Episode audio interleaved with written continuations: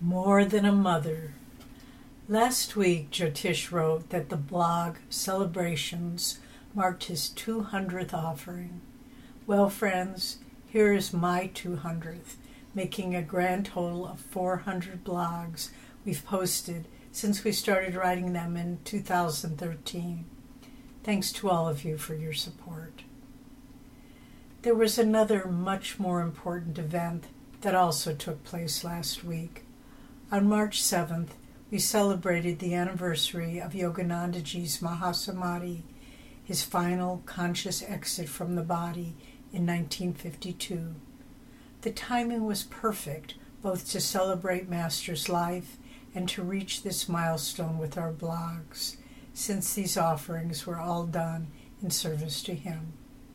Swami Kriyananda wrote about Master's passing in his autobiography, The New Path.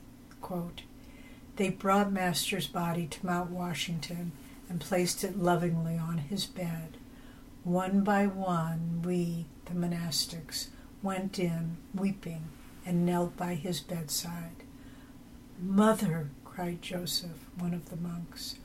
Oh, mother! Indeed, Master had been a mother to us all. Ah, and how much more than a mother. That phrase, how much more than a mother, kept reverberating in my mind. I began to think about how the Guru expresses the mother child human relationship, but expands it to the limitless horizons of soul communion. What are some of the qualities of a mother that are expressed in an exalted way by the Guru? First, there is an expansion of human love into divine love. As our soul moves from lifetime to lifetime, we have different mothers who care for us in each of our many incarnations. We form bonds of love with them, which then recede at the inescapable separation of death. But each soul has only one God ordained Guru who guides us eternally through successive incarnations.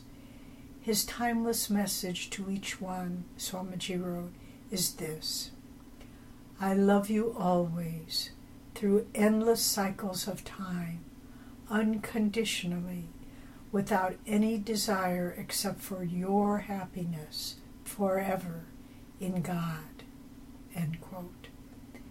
This kind of love, eternal and unchanging, is rooted in the very foundation of creation. Another expanded quality is patience. Our human mother watches as we learn haltingly to talk, to walk, and to use our bodies. When we fall down, she picks us up and sets us back onto our feet, steadying us until we can confidently walk forward once again. So it is with the Guru, but so much more so. The Guru's patience must endure over many lifetimes as he supports our efforts to walk on the spiritual path.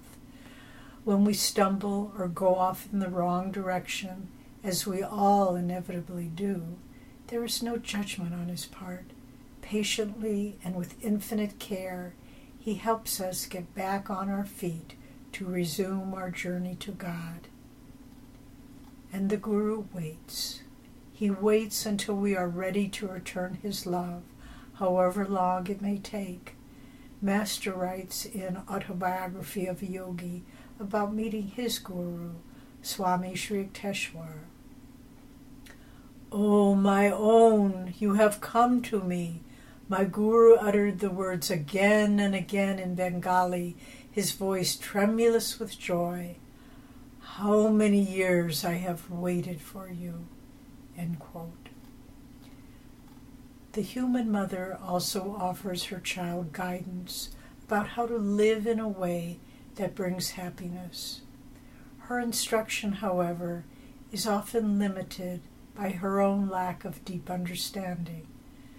Guidance rooted in the ego cannot bring us the fulfillment we're seeking. The Guru, by contrast, offers his wisdom and teachings based on eternal universal truths, on techniques tested over time, and on his own experience. Meditation, Kriya Yoga, right attitude, all these are offered to guide our souls toward union with God. Rather than seeking to protect us from the consequences of our actions, the Guru works with an understanding of the law of karma. He guides us through the suffering caused by our past mistakes and shows us how to begin freeing ourselves from old karmic patterns. Finally, if the Guru is more than a mother to us, how can we be more than a child to the Guru? In India, the word for disciple is chela, or child, a spiritual son or daughter of the Guru. Our human mother we can love, respect, and serve, but mother and child must always remain separate beings. In the case of our Guru, however, if we offer ourselves wholeheartedly with deep trust, faith, and surrender, we find that Guru and Chela can become one. Then the Guru, who is more than a mother, more than a friend, a father, or beloved, shows us that we were always one with God's infinite love and joy. In reverence and gratitude, Nayaswami Devi.